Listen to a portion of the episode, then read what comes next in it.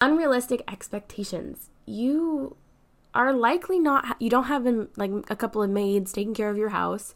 You probably don't have a postpartum doula doing the chores and helping you with cooking and helping take the baby so you can shower. Like you probably don't have the kind of support that would allow you to stay in bed for 15 days. Um, this is not realistic. You have dishes, you have laundry. Are you panicking thinking about bringing your baby home from the hospital? Have you no idea how to change a diaper, nurse a baby, or use a snot sucker? Or do you find yourself constantly fighting over everything with your partner? Welcome to the New Mom Naturopath Podcast, the show where we help you find out how to reduce your anxiety, strengthen your relationship, and take care of yourself along with baby.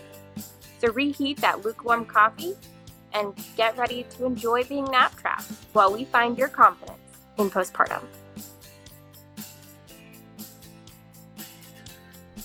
My goal of this podcast is to embrace the naturopathic principle of docere, which means to teach. I really want you to learn practical advice on how to actually improve your postpartum experience, but this does not replace the use of your own personal physician. Any and all medical advice should be done and taken through the careful and personal decisions of your medical doctor. All right, today I wanted to talk about the 555 rule and why I don't like it. Why I hate it, actually. Um, so, what is the 555 rule? The guidelines are that you do the first five days you stay in bed. Sorry, no. The first five days are on bed, the second five days are in the bed, and the second, the next five days, third five days are in, around the bed. And the reason why I there's a lot of reasons I don't like it, but let's just go into why it's a, an okay thing to really consider telling moms. And the reason why is that you are in a state of healing, and oftentimes postpartum, especially in our world, there's a lot of doing. Um, and so it's a reminder to go back to the idea that you you don't need to run marathons or do crazy things during postpartum. You need to heal. Um, you need to heal. And um, it's really important to be able to um, go back to that that part of life. You know, you need to emphasize rest. And then the second reason why I really like it is that it emphasizes mama's needs. Um, a lot of times we forget about mother during postpartum. It's really easy to forget about mom during postpartum. And this whole process allows you to not do that. It forces you not to do that. So, um, and then finally, it sounds wonderful to just be like, I'm to lay in bed and like oh, you know, wonderful. But it's not realistic. Let's just be real. Um, so there are five reasons why I, what is it, five? Did I, did I come up with a five? Nope. I came up with three. I'm tired. My son's not sleeping. This is fun. Anyway. Mom life. The first reason I don't like it is that it kind of irritates the inner naturopath inside me um, that says you shouldn't move. The idea is like you staying on the bed, all around the bed, in the bed, whatever preposition you want to use allows you to rest.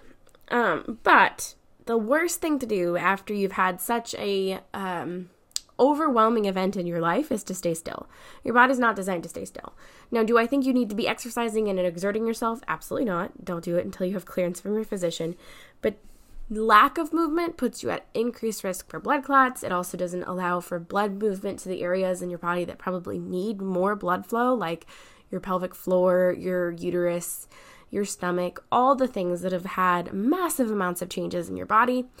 It is important for you to move. Now, move does not mean, like I said, running a marathon. It means walking around your house, holding baby, moving from chair to chair, means going for a mild easy walk, not a stroll around Pike Place during the heat of the summer with a baby two weeks after a C section. Don't do that. Not speaking from experience. But like movement in general is really good for your body, and keeping something isolated and allowing you to not move is just not. It's not a good idea. You've got um, you have rapidly declining levels of, of estrogen in your body, but you still have a more amount of estrogen in your body postpartum than you did pre baby. So, estrogen is very pro clotting.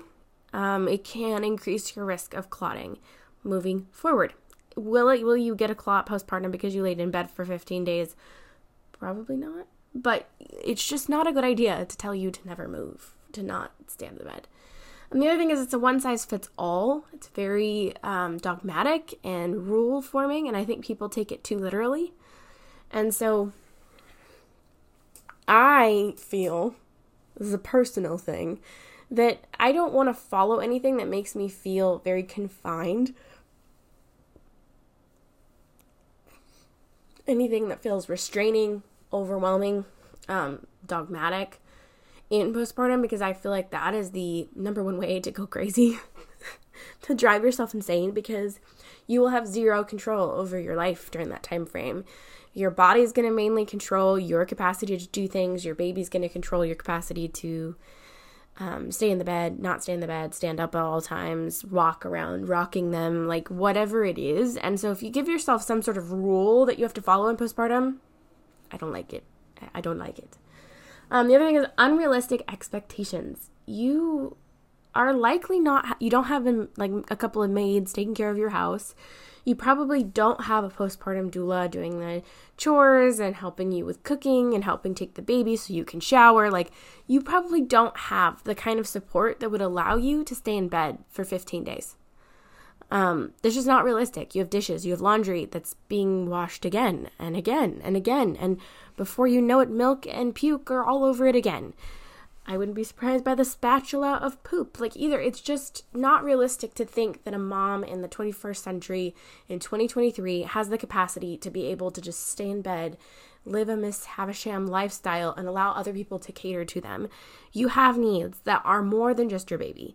And it's ridiculous to put this pressure on someone that they need to stay in bed, they need to take care of themselves and not stress about life when the world is creating chaos right outside their window. And um, sticking to an idea that isn't realistic in our lifestyle is what pushes you towards not feeling good and help doesn't help the postpartum mental health picture whether you have a diagnosed postpartum mental illness or not it doesn't matter. You have to set yourself up for success. And giving yourself realistic guidelines for what you can and can't do is fine. Creating an idea of, I'm going to be relaxed during postpartum is fine. But assuming that you're going to create this rule that forbids you from doing other things, like it's a, like it's a, it's a, little dictator deciding what you can and can't do with your postpartum is ridiculous. You are a human. You have the right to say, no, I don't want to do this. Kind of like when someone throws a diet at you and you're like, no, I am not giving up the bread. It is not happening. I like French bread, y'all. It's the thing. You can say no. You can go. Now, if you like this idea and you have the support around you, go for it, mama. No one is telling you no. But what I'm saying is, I don't like this as a, as a general thing. It's a trend everywhere, it's all over social media. And it really is kind of frustrating to me because it doesn't give a realistic picture of what it's actually like to be a new mom. And so when you get to this idea of creating a um, postpartum plan, if you even have had the ability to do that, you think it's going to be so different than how it actually is. Um, and I don't want you to have that idea. So, um, I really hope that this episode was really good for you. It's a very short one um, because I didn't want to create this long, drawn out process for you. What I do think that you need to do in postpartum is listen to your own body. You are so intelligent, mama. Your body is so intelligent. It just created a human being from two cells. Like, ridiculous. Two cells that were like 50%. Like, it, uh, it combined together to make a trillion cells all on your own. You didn't have to think about it. Like, you didn't have to do anything. You just let your body do it. You kind of suffered along the way a little bit while it decided to take over your whole body. But you just created a human. And then you got it out of you. Whether it were by, you know, the rooftop or you actually did it the old fashioned way, like, whatever, whatever you did, you, you birthed a human. You have the power in this moment to say, I know what I want. I know how to support myself. And guess what? You are allowed to live your life the way it needs to be lived in order for you to get peace. And so for some people, they find peace by ignoring the chaos that's in their house and, you know, buying paper plates and having trash instead of dirty dishes around the house. Some people work really well by making sure everything's orderly and clean and sticking to a routine. You have the innate ability to understand what you need in this moment. And if you don't, I'm always here to support you. Right now, it is um, November 28th, and I am so excited to announce that the postpartum, Confident Postpartum, is currently on sale for 72% off. 72% off. And I'm so excited to be able to support new moms through this program to help you work through all of this chaos that happens during postpartum and all the mixed advice you're getting. That I want you to have a practical, peaceful, and confident postpartum where you feel supported. You have people that you can reach out to, that you know that if I, you know, you can message me and you have, you know, a naturopath, like literally on speed dial to be able to say, like, I know what is wrong. I, I, I don't know what is wrong. I don't know who to do. I don't know what to reach out to.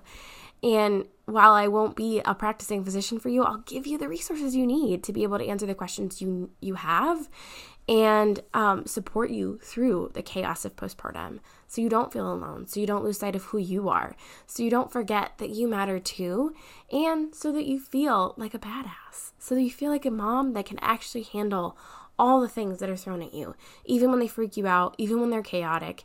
And um, I am super, super, super excited to announce this sale. I, I'm, I cannot wait to have all of the new moms that I'm about to support through this program. Please get in before the spots run out. There's a limited amount.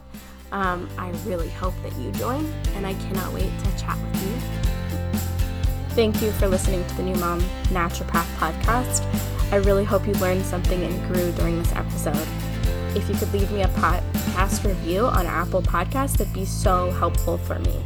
If you have any questions, email me at admin at the new mom naturopath.com.